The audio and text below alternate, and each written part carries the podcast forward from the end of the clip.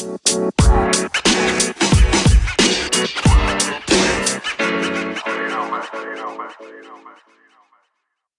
Planı Podcast'inin yeni bölümüne hoş geldiniz. Can, hoş geldin sen de. Hoş bulduk. 2020-21 sezonu yolculuğumuzun 3. bölümünde, yani Güneybatı bölümüyle bugün sizlerleyiz. Yoğun bir hafta çünkü geçtiğimiz bölümde de bahsettik. Training camp'ler başladı. Daha doğrusu oyuncuların birebir antrenmanları başladı. Cumartesi günü, yani 5 Aralık günü de o takım antrenmanları başlayacak. Hemen haberlere geçiyorum. Çünkü yoğun bir 2-3 gün oldu. Özellikle dün akşam çok büyük bir takas oldu. Ona da geleceğiz. Ama dilersen hemen geçip başlayalım haberlere. Hadi başlayalım. 24 ve 30 Kasım arası yapılan testlerde, yani oyunculara yapılan korona testlerinde 546 oyuncudan sadece 48 oyuncu pozitif çıkmış. NBA yönetiminin dün akşam yaptığı açıklamada. Benim bildiğim bir oyuncu yok henüz. Yani şunun testi pozitif, bunun değil falan diye pek bir haberim yok. Senin var mı bilmiyorum ama. Warriors dışında kimse training camp'e geç başlamadı. Çünkü bu zaten özel karantina şeyi ve Warriors dışında kimsenin testler yüzünden geç başladığını da duymadık. Yani oyuncular şu anda Zoom üzerinden medya availability tarzı röportajlarını yapıyorlar. Ben Stefin'kini izledim. Luka Doncic'e biraz baktım. Sen Chris Paul'a bakmıştın. Hı-hı. Geçen gün zaten söyledin. Onları da zaten YouTube'dan ulaşabilirsiniz. İkinci haberimiz fikstür belli oldu. İlk 3 günün, yani NBA'in oynanacağı ilk 3 günün fikstürü açıklandı. Açılış günü 22 Aralık akşamı Golden State Brooklyn deplasmanına gidecek. Yani Durant yeni evinde eski takımını ağırlayacak. Akşam karşılaşmasında da klasikleşen artık Los Angeles derbisi olacak. Lakers'ın yüzük seremonisi yapılır, banner çekilir. Clippers'ta bunu soyunma odasından takip eder büyük ihtimalle. Los Angeles'ın gerçek sahibini öğrenmiş olur. Büyük ihtimal. Yani gerçek sahibini de öğrenmiş olabilir. Clippers'la Lakers, yani geçen sene sezonu açtılar. Bubble'ı açtılar. Bu sene de sezonun ilk maçı onların oynaması yetti bence artık. Yani evet, Lakers oynamak zorunda ama atıyorum bir Phoenix'i getirselerdi. Çünkü Dallas'ı getirseler hani yakın bir de. Tam yakın, Phoenix'te yakın başkasını getirmeleri bence çok mantıklı olurdu ama bence yani Clippers Lakers'ı artık Warriors Cavs gibi zaten her sene oynuyorlar finallerde. Bir de Christmas'ta da oynattılar birkaç kere, hatırla. Yetti artık. Hı-hı. Bence yani sıkıldık. Yani benim düşüncem, şimdi Christmas maçlarında onu söyleyeyim daha doğrusu. İkinci günden de bahsedeyim. İkinci günde Milwaukee Boston deplasmanına gidecek. Dallas'ta Phoenix deplasmanına gidecek. Orada da Doğu'nun iki devi Boston'a karşılaşacak. Akşam maçında da bu senenin en büyük MVP adayı ve bu senenin en büyük takasına imza atan iki takım karşılaşacak. Evet. Diyelim, Christmas maçlarına gelelim. Senle biz bir yayın önce demiştik ki Christmas maçlarını sonraki yayına bırakalım, kendimiz tahmin yaparız diye. Bunu demeden sonraki gün direkt zaten Christmas maçları belli oldu. Benim kendi tahminlerim arasında şöyle bir düşüncem vardı aslında. Hani koronavirüsten dolayı daha fazla hani seyahat olmasın diye hep yakın takımlara verirler diye düşünüyordum ki NBA bunu düşünmemiş belli. Ben hemen sana maçları söyleyeyim. Sen de maçlarla ilgili yorumlarını yap. Zion Miami deplasmanına gidecek. Pelicans Miami'de oynayacak. Golden State Milwaukee gidecek. Giannis belki de gelecek takımını evinde ağırlayacak. Bilemiyoruz onu da. Brooklyn Kyrie ile beraber Boston'a gidecek. Dallas Lakers'la oynayacak. Doncic'in LeBron'a karşı izleyeceğiz. Ve gecenin son maçında da Los Angeles Clippers playoff'ta 3-1'den seri verdiği Denver deplasmanında olacak. Evet, geçen sene Toronto ilk kez oynamıştı. Onu hemen silmişler herhalde, Toronto'da oynamıyor diye. O yüzden New York Knicks zaten geçen sene de yoktu. Onu da kaldırdıkları iyi olmuş. Golden State'in Milwaukee deplasmanında oynaması mantıklı çünkü zaten sezonu Milwaukee'de oynaması mantıklı çünkü sezonu Brooklyn'de açıyorlar zaten. Hani Doğu turnesi yapıp herhalde dönecekler diye düşünüyorum. Yani Pelicans'ın oynatacakları biraz belliydi ama sanki Phoenix'e de bir şans tanınabilir miydi emin değilim. Hani en iyi maça, hani prime maça Dallas Lakers vermek, hani Doncic'le LeBron'u karşılaştırmak mantıklı olmuş ve bu da NBA'in Doncic'i nerede gördüğünü ve nasıl bir yıldız olabileceğinin göstergesi bence. Onun dışında diğer maçlar güzel olmuş. Hani Kyrie oynayacaksa Boston'a karşı güzel olur ama biliyorsun geçen sene hiç oynamadı yanlış hatırlamıyorsam.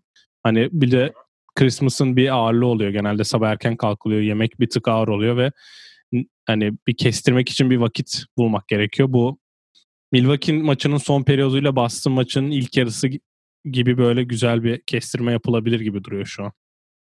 Buradan bizi dinleyen Christmas maçlarını izleyeceklere bizde de herhalde erken başlar diye düşünüyorum. Öyle oluyordu çünkü. Houston'u göremedim bu arada. Uzun zamandır orada oluyordu biliyorsun. Ama onda nedeni zaten artık. Birazdan ileride konuşacağız diyelim.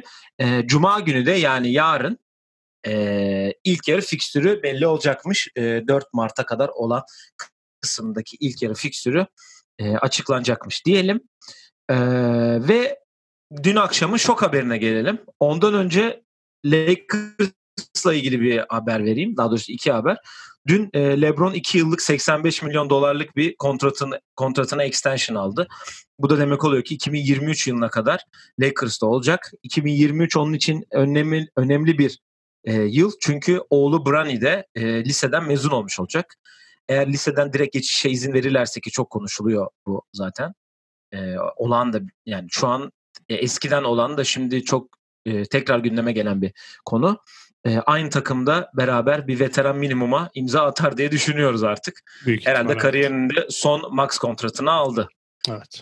Yaklaşık 2-3 saat önce de Anthony Davis Lakers'la olan sözleşmesini uzattı. 5 yıllık $190 milyon bir sözleşmeye imza atarak beklendiği gibi zaten Lakers'ta kaldı ve back to back için çok büyük bir adım yapıldı.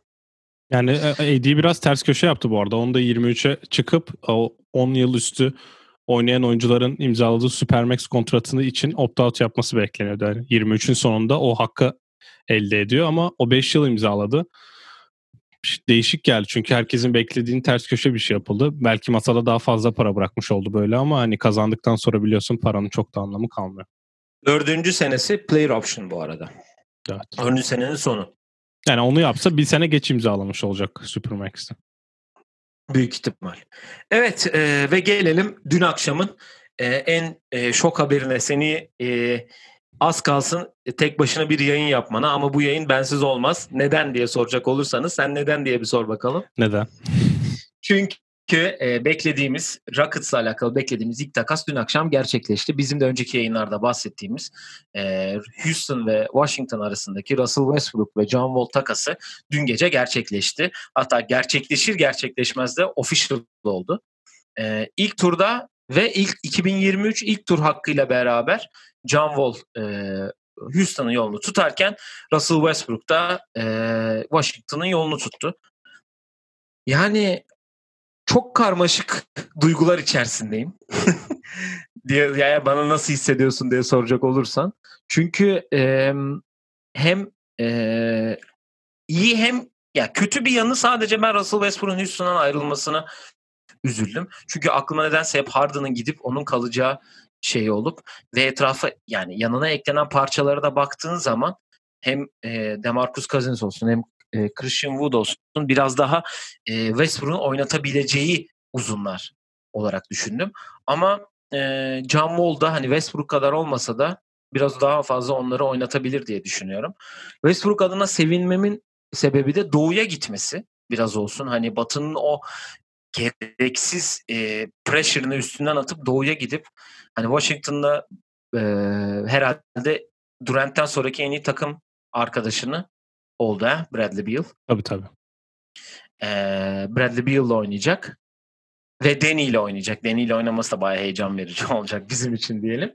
Yani öyle bir ikilemdeyim aslında. Yani nasıl hissettiğimi açıkçası tam olarak bilmiyorum. Senin bu takasla ilgili düşüncelerinle ben sonra sana bir soruyla geleceğim zaten. Ya bu arada hani James Harden demin gömmüş gibi olduk ama hani James Harden bence çok iyi takım arkadaşı olmadığını çürüttü ve yolladığı takım arkadaşlarından görebiliyoruz yani. Bence bu saygıyı artık hak etmiyor ve artık NBA şampiyonu olmak istiyorsa 3. oyuncu olması gerektiğini de öğrenmiş olduk bence. Ya bu konuyla alakalı son şu dediğine destekleyecek bir şey söyleyeceğim. Chris Paul, Dwight Howard ve Russell Westbrook Houston'la oynadığı zaman dön bir geçmişe bak. Medyada hep kötü gösterildi. Evet. Ama Houston'dan ayrıldıkları gün hep medyada iyi gösterilmeye çalıştı. Hep iyi gösteriliyor. Asıl olduğu gibi. Bunun sebebini tamamen buraya bağlıyorum. Ben senin dediğin yere yani. Ve şimdi sen Chris Paul istedin. Chris Paul geldi. Evet, sakatlandı. Final oynayamadınız. Russell Westbrook istedi. Russell Westbrook geldi. Sakatlandı. Ve Covid oldu. Ve bence çok da Russell Westbrook'a bağlı bir başarısızlık değildi bu yapılan. Onu da yolladınız ve John Wall'u istedin. Şimdi oyuncu kalitesine baktığın zaman gittikçe düşen bir yanında bir kalite var. Ben yani Houston penceresinden baktığımda ben Houston'un tamamen soyulduğunu düşünüyorum. Çünkü şimdi baktım. 26 Aralık 2018'den beri John Wall sahaya çıkmamış. Yani 2 senedir basketbol maçına çıkmayan birini getiriyorsun. Ve şut atma özelliği yok. Evet, Russell Westbrook'un da yoktu ama Russell Westbrook'un hani patlayışı. Sadece geçen sene yoktu Russell Westbrook. Russell Westbrook geçen sene zaten Ocak ayında falan ligin en çok boyalı alandan sayı üreten oyuncusu. Şimdi hem aşilini koparmış hem de çaprazını koparmıştı John Wall. Evet. Yani artık sayı atma özelliği kalmadı falan neredeyse. Atletizmi özelliği de eskisi gibiydi. Ve karşında aldığın tek şey, evet, Russell Westbrook'u alırken soyuldun bence. Yani Chris Paul'a verdiğin piklerden dolayı soyuldun. Yanına eklediğin. Şimdi John Wall'u alırken de soyulduğunu düşünüyorum. Çünkü All-NBA takımlarına seçilmiş bir oyuncu karşılığında sadece 2 senedir maça çıkmayan birini aldın takıma ve yanına aldığın pick de ilk tur protected. Yani Westbrook'la Bradley Beal ayrılsa, o takım Oklahoma gibi tank bile yapsa o hak sana gelmeyecek büyük ihtimalle. O yüzden Rockets'ı tebrik ediyorum. Yani o Westbrook'u aldıkları takastan daha kötü bir takas yaptılar bence deyip Washington'a geçiyorum. Washington için düşüncem çok mantıklı bir hareket. Bradley Beal zaten istiyormuş Westbrook'u. John Wall sahada kalamadığını düşünürsen Westbrook'un da o takıma getireceği bir winner mentalitesi, o enerjisi ve Doğu'da sonunda Westbrook'u görecek olacağımız. Çünkü Doğu'da çok kötü point guardlar var ve Russell Westbrook karşısında kötü point guard gördüğü zaman o domine etmeyi seven bir oyuncu. Aynı zamanda Scott Brooks'la da buluştular ki aralarındaki saygı ve bağ herhalde NBA'de şu an hiçbir koç ya da oyuncu arasında olduğunu ben düşünmüyorum.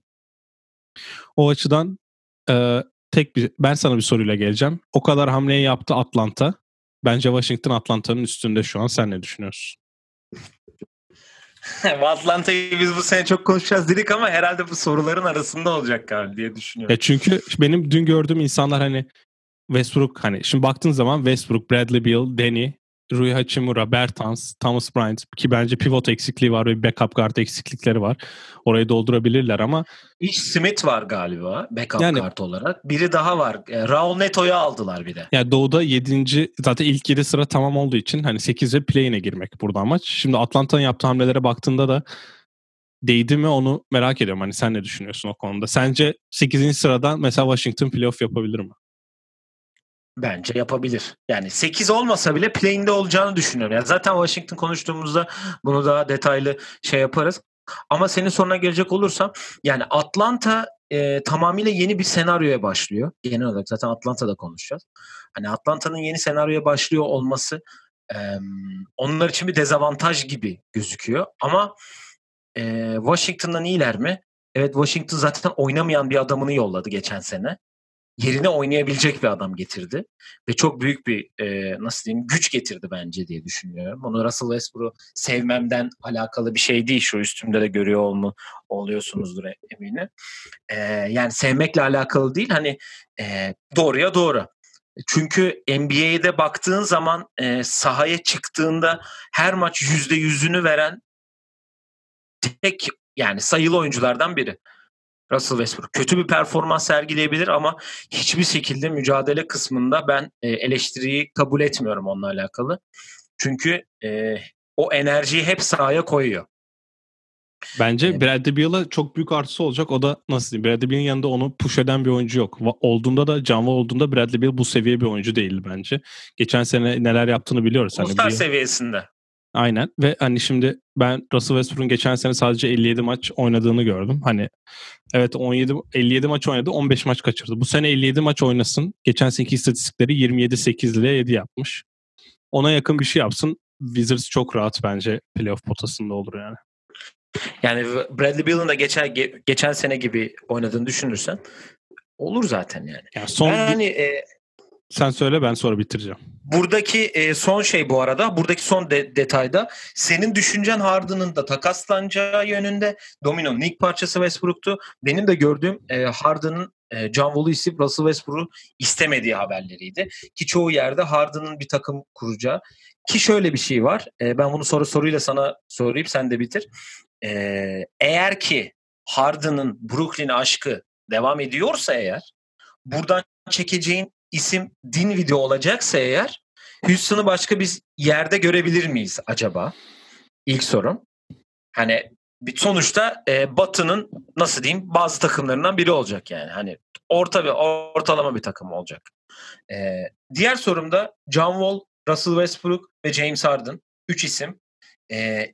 Kendi oyuna etkisi değil ama etrafındakilere etkisi en fazla olacak artı anlamında. 3 oyuncudan hangisi sence? Etraftaki oynatma anlamında. Şu an Westbrook 1 numara. Yani açık ara olduğunu düşünüyorum. Evet. Eğer ki Harden gitseydi, Westbrook kalsaydı, sen DeMarcus Cousins soru işareti alacaktı. Christian Wood, diğer insanlardan en fazla katkı hangisi verecekti sana? Westbrook verecekti. Westbrook. Ve burada da hata yaptı Rafael Stone zaten. Ben hani Rafael Stone'un genel menajerlik kariyeri bence eksilerle başladı diye düşünüyorum. Zaten Houston konuşunca da daha detaylı ben orada yorum yaparım. Ya şimdi hemen ben de şöyle bitireyim. Bir kere John Wall'u kırmızı giydirerek para kazandıracak bu NBA. Öncelikle onu tebrik ediyorum çünkü John Wall'un bağlı olduğu grup diyelim. Grup diyelim. Bu arkadaşların olduğu grup daha kırmızı rengi seven bir arkadaş grubu olduğu için öncelikle oradan tebrik edelim. İkinci olarak Tillman Ferti'de bu takası yaparak yine bir yaklaşık $750,000 bir kâra geçmiş oldu. Onu dipnot olarak geçeyim. NBA'de bu kontratı imzalayan 4 oyuncu var. Russell Westbrook, Chris Paul, John Wall ve Stephen Curry. Bu 4 oyuncudan 3'ü birbiriyle takası oldu. Onun dışında Harden Brooklyn işi bence asla... Sadece birinin şampiyonluğu var. Bu Harden Brooklyn işi asla olmaması lazım. Çünkü Brooklyn'in bence hala Harden'a verebileceği bir değer paket yok. Yani hiçbir türlü ben kabul etmem. Rafael Stone da eksi yazdı diyorsun ama bence Harden ne diyorsa o oluyor. Çünkü Furt'u da biliyor ki Harden varsa biz para kazanacağız, o yüzden. Ve son olarak da Russell Westbrook'un training camp'e gelmediğini ve sanki kendisinin de biraz ayrılmak istediğini de düşünüyorum ben. Rafael Stone bir tercih yaptı. Bu tercihte Harden dinlemek oldu. Harden'a Westbrook'u istemiyorum deyince, yani oralarda neler konuşulduğunu, neler şeyler olduğunu bilmiyoruz. Yine medyanın dışarıya yansıttığı birkaç şeyden dolayı biz de diyoruz ki yani Westbrook gelmek istememiş, kendi kararını vermiş. Böyle bir karar verdiyse bize de saygı duymak düşer diyelim ve haberlerimizi bitirelim. Bugün uzun bir haber şeyimiz oldu. Çünkü gördüğünüz gibi piyasa karışık. Evet. Program başına dediğim gibi Güneybatı grubuyla beraberiz. Bugün kimler var bu Güneybatı grubunda? Denver Nuggets, Portland Trail Blazers, Utah Jazz, Minnesota Timberwolves ve Oklahoma City Thunder'la beraberiz bugün. Benim bu grup için verdiğim isim 3 silahşörler. Çünkü 3 tane Batı'nın gerçekten orta sırasına etki edecek takım var. Ki sana şöyle bir question'a geleceğim. Hani trivia. Hani sen hep yapıyorsun ya bana. Geçen sene bu grupta 4 takım playoff yapmış bu arada. Evet. Batı'da 4 takım yapmış. 5 kişilik grupta 4'ü playoff yapmış. Doğu'da da bir grup yapmış. Hangisi sence? Boston mı oldu mu? Boston, Toronto. Yani, kim var? Atlantik grubu yani. Evet. Boston, Toronto, Philadelphia. Evet. Philadelphia, Brooklyn, Knicks lazım. Zaten. Tamam. Knicks hariç 4'ü yapmış. Burada da 4'ü yapmış. Diyelim ve Güneybatı grubumuza Denver Nuggets'la başlayalım. Evet. Denver Nuggets'la başlayalım. Bir saniye. Ben şuradan önümden tekrar, sizin de gördüğünüz görselde takıma yeni katılanlar var.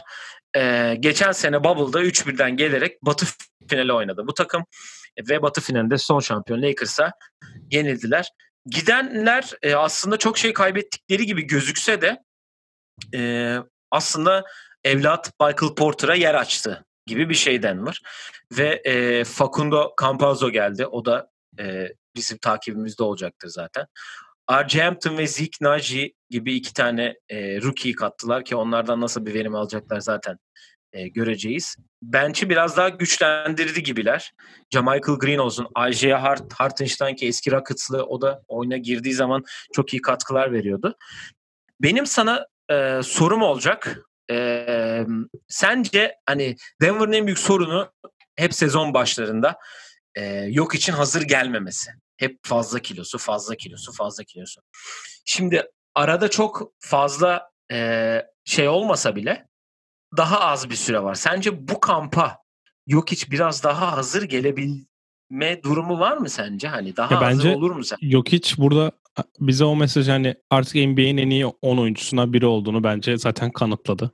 Onun yanında Jamal Murray de yani öyle bir adım attı ki Donovan Mitchell'la, işte zaten hep bahsediyoruz, Donovan Mitchell'la, Bam Adebayo olsun, Jason Tatum olsun, bence Jamal Murray oraya hani kendisini kanıtladı ve All-Star oyuncusu olduğunu bence hepimize gösterdi. Büyük ihtimal All-Star yapacaktır bu senede. Bu sene Murray. Aynen. Ve hani artık nasıl diyeyim, Nikola Jokic'in gitmesi diyorum. Burada yine yavaş gelecek olması artık Jamal Murray'nin onları istikrardan dolayı zaten takımı belirli bir seviyede tutacaktır ki ben burada senin 5-8 demene biraz şaşırdım. Çünkü bu takım oynadığı basketbolla ve her sene üstüne koymasıyla bence Clippers kötü giderse ikinci bile bitirebilecek bir seviyede görüyorum ben bu Denver takımını. Eklemelerine baktığın zaman evet, Campazzo geçen sene de ona yaklaştılar zaten. Evet, Campazzo geldi, Jamichael Green geldi. Hani bunlar belirli yerlere hani direkt katkı verecek oyuncular ki hani Jeremy Grant'i kaybettiler ki ben diğer oyuncuları çok saymıyorum kaybetmiş olarak. Yani Jokic bence nasıl diyeyim? Evet böyle geliyordu ama biz böyle bir Jokic daha önce görmemiştik. Bence bu sefer kendisinin daha ciddi olmasa bile onun bize göstermiş olduğu ve sadece gelişmesiyle bir ağırlığı olacak. O ağırlığı da bence o eksilerini kapatacak diye düşünüyorum. Hani sezon başında gördüğümüz o eksilerini ve hani sonuçta 1,5-2 ay önce bitti değil mi onların sezonu? Tabii final oynayınca yine geç bitirenlerden biri. Hani 3 ayda öyle nasıl diyeyim, fiziksel olarak çok... Ekim'de bitti sezon. Onların çok geriye gideceğini düşünmüyorum yani o konuda. Yani dediğin gibi yani Jamal Murray'nin geçen sene bubble onlar için çok büyük bir kazanım oldu açıkçası. Bir mesaj verdiler. Dediğin gibi Jamal Murray kendini All-Star isimlerin yanına yazdırdı bu bubble'da ve bence bu sene All-Star yapabilecek oyunculardan biri olacağını düşünüyorum ki Michael Porter'ın da biraz olsun vitesi arttırabileceği konusunda zaten hemfikirizdir diye düşünüyorum. Daha fazla sorumluluk alacaktır. Jeremy Grant'in sorumluluğu onun üstüne gelecekti ki Jeremy Grant de geçen sene hani Denver'ın başarısında önemli rol oynayan isimlerden biriydi. Ya bu arada yani şimdi evet Jeremy Grant'in rolünün tamamı Michael Porter'a geçmiş olarak gözüküyor ama bence Campazzo'nun gelişi Jamal Murray'i direkt bence 2 numaraya monte etmelerini sağladı. Yani Donovan Mitchell rolü neyse Jamal Murray de o rolün aynısını oynayacak. Evet yine topu çok domine edecek. Sayıları o atacak ama işte hani baskı olduğunda tam sağa alınıyor bazen hani NBA'de. Hani o top getirme işlerini artık tamamen Monte Morris'le Campazzo yapacaktır ki Campazzo'nun da top elinde olduğunda daha başarılı olduğunu düşünürsek hani Murray'nin off-ball işleri çok daha yükselecek ki NBA'in geçen şut olarak en iyi üçtöründen biri olduğunu düşünüyorum. Ben o yüzden eğer Murray daha off-ball oynayacaksa hani Michael Porter'ın da yükü daha hani o pozisyon için yükselse de sayı anlamında belki hala daha düşük kalabilir diye düşünüyorum. Çünkü Jamal Murray'in toplam sayı ortalaması bence kesinlikle artacak bu sene. Zaten sonraki sorum da sana Campazzo ile alakalı olacak. Genelde NBA'de Avrupalı guardlar Avrupa'dan geldiği zaman böyle fiziksel olarak ve hani tempo olarak biraz geride kalıyorlardı ki Campazzo'da fiziksel olarak yani kısa bir oyuncu. Yani Rubio'nun yanına koyduğumuz zaman Rubio'dan kısa bir oyuncu. Ya da yani Raul Neto ya da nasıl diyeyim başka aklıma henüz gelmedi. Diğer Avrupalı guardlar arasında kısa bir fiziksel olarak. Sence nasıl bir etkisi olacak? Hani Denver'a dediğin gibi o şeyi nasıl aradan çekecek? Şimdi Monte Morris'in bir kere NBA'in ben hep hani en iyi backup gardı olduğunu dile getiriyorum ve onun oynadığı rolü ve işte katkısını çok beğeniyorum. Yanına Campazzo'ya getirmek biraz Morris'e de herhalde kontrat senesinde baskı kurmaktır diye düşünüyorum. Çünkü Campazzo hani çok takımı vardı ve para konusunda çok da bence sıkıntısı olmadan geldi. Çünkü o Real'le yaptığı anlaşmadan dolayı o daha oynayacağı yere geldi ve bir guard olarak Jokic'le oynamayı çok istersin. Çünkü sorumluluğun çoğu sende değil. Campazzo'yu getirmek demek topun daha iyi dağılacağı. İşte asist konusunda zaten nerelerde olduğunu Avrupa'daki herkes biliyor. Ama oyun anlamında fiziksel anlamda sıkıntı yaşar mı? Çok emin değilim. Yani EuroLeague oynuyor sonuçta. Hani EuroLeague'de de hani fiziksel anlamda sıkıntı yaşıyor mu? Bence çok yaşamıyor. Ve katkı anlamında NBA'de belki atletizm konusunda yaşayabilir ama işte Teodosic de geldi. Rubio'yu da görüyoruz. Sonra Neto'yu da görüyoruz ki Neto çok daha düşük seviyede bir oyuncu bence. O yüzden Campazzo sıkıntı yaşamayacaktır ki Jamal Murray'e de şöyle bir şey ekleyeyim ve kapatayım ben kendi adıma Denver'ı. Sezonu 18 sayı ortalamayla bitirmiş. Playoff'u da 26 sayı ortalamayla bitirmiş. Bence o son playoff'ları izledikten sonra Michael Malone'la herhalde birlikte oturup biz seni daha skorer olarak kullanmalıyız. Campazzo'yu da atıyorum. Campazzo geldikten sonra Campazzo'yu da getirdik. Monte Morris de var zaten deyip hani seni biz ikiye kaydıralım. Sen de daha rahatla ve hani skoruna bak demiş olabilirler. Evet, Denver'la alakalı düşüncelerimiz bu kadar. Kendilerine bu zorlu Batı grubunda kolay gelsin ve başarılar diyelim ve Portland'a geçelim. Onlar da geçen sene Bubble'ın en iyi, herhalde en formda olan ikinci takımı ama ilk turda yani Bubble'a gittiklerinde playoff bile yapamıyorlardı. Damian Lillard'ın inanılmaz performansı, yani hakikaten inanılmaz performansı. Üstüne play-in maçında Memphis'in yaşadığı şanssızlıklar üstüne onların da iyi oyunundan ilk turda Lakers'a nefesleri yetmedi. Hatta Lakers'a maç bile çaldılar. Onlar çok fazla, ya biz daha önce takas bölümümüzde konuşmuşuz zaten. Çok kilit isimler eklediklerini düşünüyorum ben. Hani rotasyonu geniş olan bir takım. Bu rotasyona kötülerini yollayıp daha iyilerini eklediler diyebiliriz. Giden baktığın zaman Hasan Whiteside'dan ve işte Caleb Swanigan'dan ve Mario Hezonya'dan başka pek fazla giden şey yok ama Robert Covington'ın gelişi özellikle burada çok büyük bir rol oynuyor ki Derrick Jones gibi, Harry Giles gibi iki tane de genç savunmacı oyuncuyu kadrolarına kattılar. Damian Lillard'ın MVP senesi onlar için. Hani MVP'liğe oynayacaktır diye düşünüyorum. Çünkü geçen sene acayip bir sene geçirdi Bubble'da. Sana sorum şöyle gelecek ilk sorum. Yıllardır söylüyorum bunu. Yaklaşık herhalde bir 4 senedir falan. Bu Terry Stotts'u biz kovamıyoruz. Evet. Yani beceremedik seninle beraber. Bu toteme girdik ve bu adamı biz yani kovamadık. Pelicans eğlendikleri sene ha kovuldu derken adam ya Damian Lillard her seferinde onu koparıyor bir yerden. Sence nedir yani? Nasıl bir şey bekliyorsun Portland'dan bu sezon? Nasıl bir adjustment yapacak Terry Stotts da bu takımı tekrar Bubble'daki gibi göreceğiz? İstikrarı ben biliyorsun çok övüyorum burada ve hani belki nasıl diyeyim? Belki çok bağlı kaldığım bir şey. Çünkü yani benim de bir takımım olsa ve ben de 5-6 sene o takımın koçu olsam ve o takım hani mesela training camp'te yapacağın mesela 7 idmanı yapmıyorsun. Sırf takım senin setlerini bildiği için ve o tarz şeylerden anladığı için ve senin hani sistemini bildiği için. Şimdi Portland'da böyle bir durum var evet ama Terry Stotts acaba Mark Jackson ekolüne mi biraz yaklaşıyor onu merak ediyorum. Hani gitse yerine başkası bu takıma başka bir şey oynatsa daha mı iyi olacak onu göremiyoruz. Ya biz de bunu düşündüğümüz için seninle zaten Terry Stotts'ı eleştiriyoruz. Şimdi takas bölümünde biraz fazla değindik zaten biz Portland'da ama hani Lillard'la McCollum'a verilen yük ve bunda oyuncuların sırf dakikalarından dolayı zaten bir sıkıntı yaşıyorlar ki onlar sakatlanmasa bile takımın diğer parçaları sakatlık yaşadı. Hani Nurkic bütün sezon oynamayıp döndü playoff'ta oynadı ama işte nerede geride kaldığı belliydi. Ekleme yaptılar ama Lillard'ın aynı şekilde. Evet, Lillard'ın yükü yani azaldı mı diye sorsan ben çok azaldığını düşünmüyorum çünkü arkasındaki backup point guard hala Anthony Simons ve hani backup point guard şeyi evet çok kalabalık değildi ama yine bir ekleme yapmadılar. Burada işte Covington, Derrick Jones'u almaları wing savunmacısı olarak bir katkı evet sağlayacak ama hani Rodney Hood kaldı ama işte hani o ball handling gerektiği zaman işte bir Rondo, bir Caruso, işte Monte Morris demin saydığımız gibi öyle bir ekleme olmadı. O yüzden ben hala Lillard'ın yükün aynı olduğunu düşünüyorum. Evet CJ McCollum belki oraya kaydırılabilir ama şimdi CJ McCollum'un oynadığı bir pozisyon var ve bu sistemde de 7 yıldır aynı pozisyonu oynuyor. Gerçi 7 yıldır ligde mi? Yani öyle bir şey olması lazım. Ve bunu sen şimdi sen Lillard rolü oyna dediğinde o kadar kolay da olmuyor. O yüzden yani o her türlü ben yani beklentim tabii ben ne yazmışım tekrardan bakayım da. 4-8 yazmışım ben.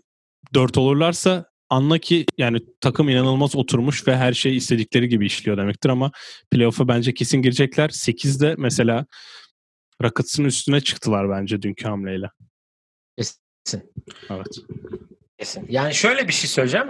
Robert Covington zaten Houston'da da çok beğendiğim bir oyuncuydu. Çok da katkısı oldu. O kötü Rockets'ta iyi gözüktü ki ben hep istikrarsızlığından dolayı onu şey yapıyordum ki geçen sene iyi bir oyun gösterdi. Portland'ın aradığı isim bir kısma bir yeri oydu.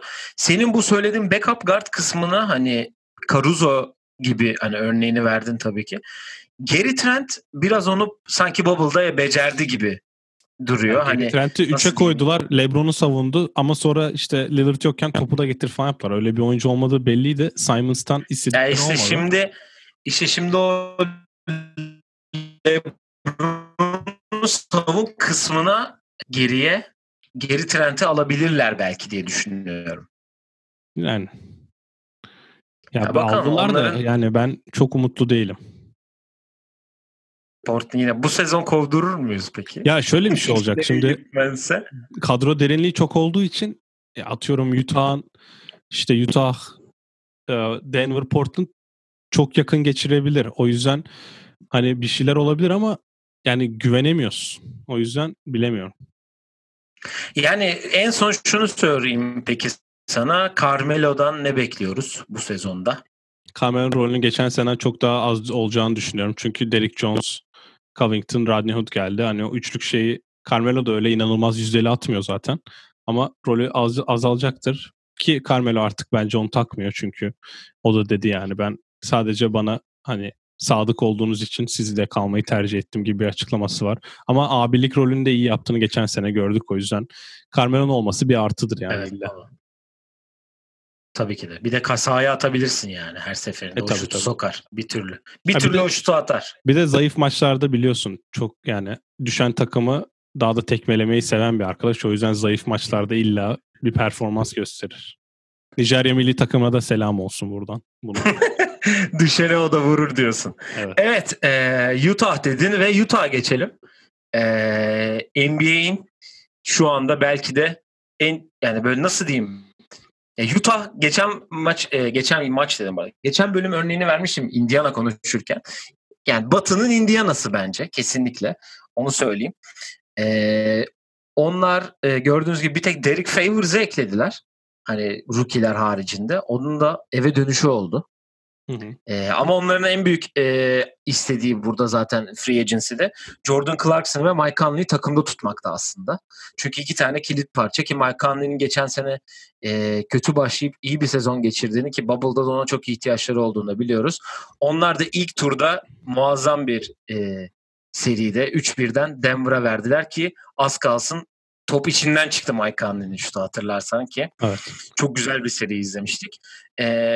Yani onlarla ilgili düşüneceğim. Sana şöyle geleyim soruyla. Gelişen Batı takımlarının arasında hani sonuçta baktığın zaman Portland olsun, Denver olsun belli hamleler yaptılar. Oyunlarını biraz daha ileriye taşıyabilmek için. Ama Quinn Snyder hep aynı şeyi oynatıyor. Hep aynı türden devam ediyor. Yani gelişen Batı takımları arasında aynı seviyede kalabilecek durumdalar mı? Çünkü atıyorum bir sakatlık olursa eğer ki tamamen bütün sistemin çökebileceğini zaten hepimiz en iyi şekilde biliyoruz. Ya burada çökerçek sakatlık bence sadece Donovan Mitchell olursa ki ben sanmıyorum hani yani Allah korusun diyelim buradan da Donovan Mitchell sakatlamış olmayalım.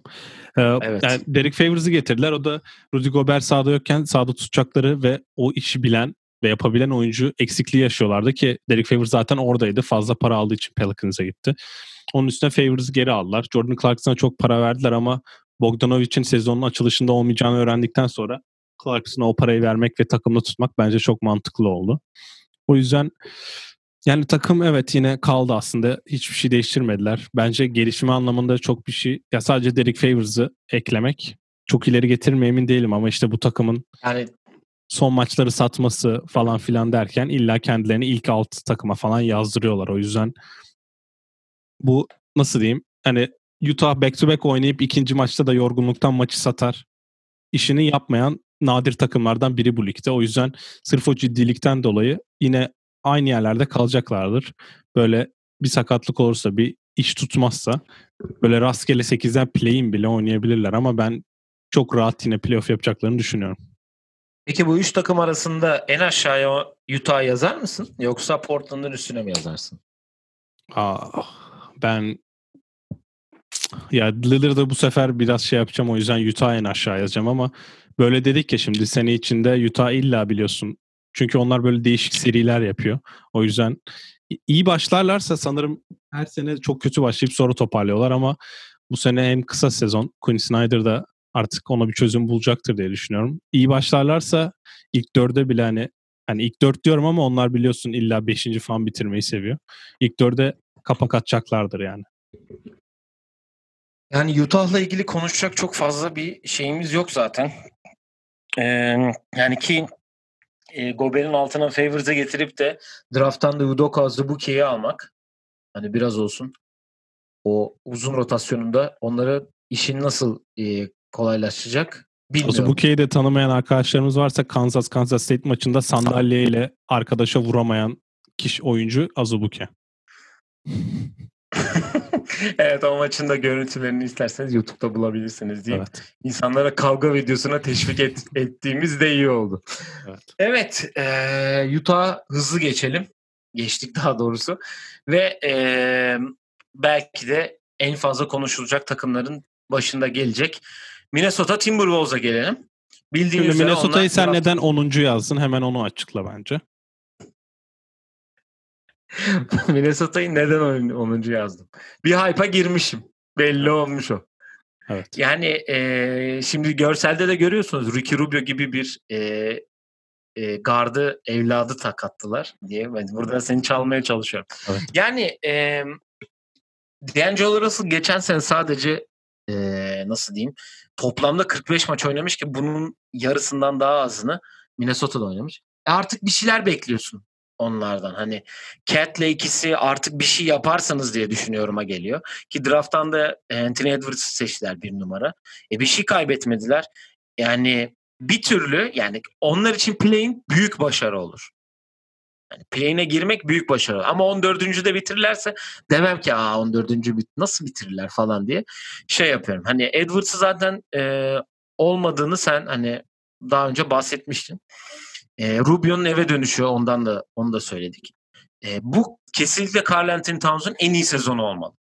Yani kariyerinin en iyi sezonunu bu sene yaşamalı ki artık hani elinde hiçbir şey kalmadı. Hep işte Jimmy Butler bana sahada laf etti. İşte ben hep arkada kaldım. Yok odur budur. En iyi arkadaşını getirdiler artık. Hani şey de yok. Ryan Sanders soyunma odasına girip dese ki hadi birader yani daha ne yapacaksın dese haklıdır yani.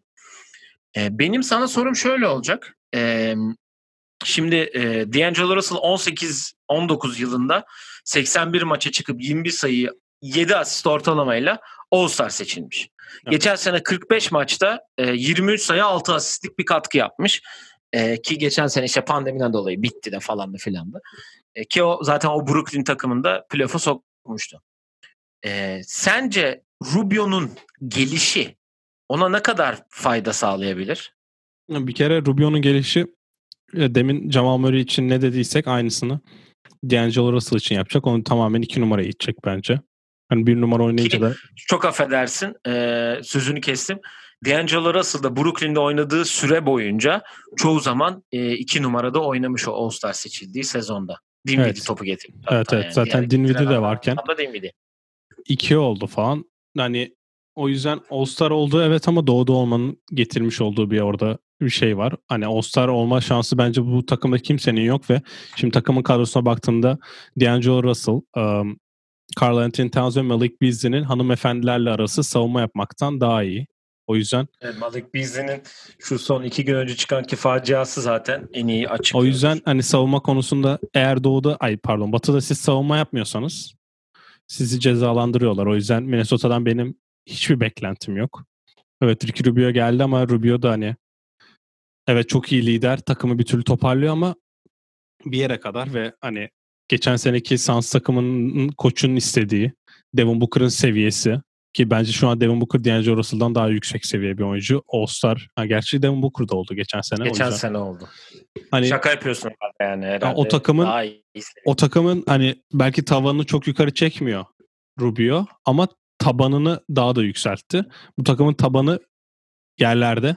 Çünkü Rubio kötü günde olsa, liderlikte sıkıntı yaşasa bu takım çökecek çünkü yani kazanmak için cidden oynayan bir oyuncu ki bunu hep söylüyoruz. Ed Davis belki bir şeyler katar bu takıma ama eğer Batı'da ilk beşinizin ben de ESPN'den aldım bu depth chart'ı ama eğer 4 numarada Juan Hernan Gomez'le başlıyorsanız geçmiş olsun ya. Evet, buradan bizi dinleyen Ryan Saunders'da, D'Angelo Russell'da, Karl Anthony Towns ve özellikle Malik Beasley'de utanmışlardır biraz diye düşünüyoruz. Özellikle Malik Beasley bu son faciaya gerçekten inanılmaz kötü bir imaj oldu onun için. Ben buradan Jared Culver'ın bir türlü kurtulması gerektiğini düşünüyorum yani. Yani Jared Culver çünkü çok büyük umutlarla hani buraya gelip hani babacım yollayın hani bir yere gitsin bu çocuk oynasın. Keza Leonardo Bolmaro da büyük ihtimal Barcelona'dan gelemiyor şu anda diye biliyorum. Evet, gelmiyor. Belli bir seneyi doldurması gerekiyormuş. Yani Jared Culver gitsin bari. Bu arada Jared Culver için de March Madness'ın ekmeğini yiyen oyuncular listesinde en üste girecek oyunculardan. Çünkü March Madness'ta iyi oynadığı için işte takaslarla falan 6. sıradan gitti. Altında belki işte mesela Tyler Hero her zaman. Hani ilk onda seçilmediği için illa onu söyleyebiliyoruz. Yani Jared Culver onun ekmeğini yedi ve bir şey gösterme açısından da bence sıkıntılar yaşıyor ve 2 numara yani 3 numara oynayabilse bence NBA'de hani yanında yani D'Angelo Russell'la uyuşsa gayet mantıklı oyuncu ama işte olmuyor diyelim. Evet. Minnesota'yı da gömdükten sonra diyelim. Grubun son takımına gelelim. Hatta bence Batı'nın da sonuncu takımı oldular diye düşünüyorum. Batın yani geçen hafta Cleveland için ne söylediysek onun bir kötü şeyini Oklahoma için söyleyeceğiz. Çünkü hani elde ne var ne yok verdiler. Tamamen bir rebuild'in içine girdiler. Yeni koç Mark nasıl okunuyor adı? Hani şeyini bilmiyorum. Degno olması lazım. Mark Degno mu? Evet. Mark Degno geldi. Zaten Florida'da Bill Donovan'ın asistanlığını yapmış. Aynı zamanda Oklahoma City Blue yani G League takımının da koçuymuş ki Bill Donovan'ın asistanıymış. Yani geçen sene ilk tura çıktılar. Chris Paul'un, Dennis Schroeder'ın muazzam performansıyla playoff'a kaldılar ki Rockets'ı 7 maça götürdüler. Al Horford geldi buraya ki geçen bölüm biz Trevor Ariza'yı Detroit'e yazmışken orada bir hatamız oldu bizim. Evet. Küçük şeyimiz. Trevor Ariza Oklahoma'da şu an hala. Gördüğünüz gibi yemyeşil bir yeni kadro. Arada yani ne söyleyeceğimi bilmiyorum. Tek sorum sana buradan kaç galibiyet alırlar yani? Bir kere yeni koç işte Gilgeous-Alexander'ı fantazide alabilecek arkadaşları almasını önerelim buradan. Bir fantazi önerisi de yapmış olalım. Çünkü her türlü kendisi atacak. Özellikle yüzdelerle oynamıyorsanız işte üçlük yüzdesi, şut yüzdesi, top kaybı eğer çok etkilemiyorsa liginizi Gilgeous'u almanız mantıklı olabilir diye düşünüyorum. Burada da benim duyduğum kadarıyla sanki Oklahoma'nın içinden biriyle konuşmuşum gibi oldu da yazılanlara göre Atletik veya ESPN'de diyelim.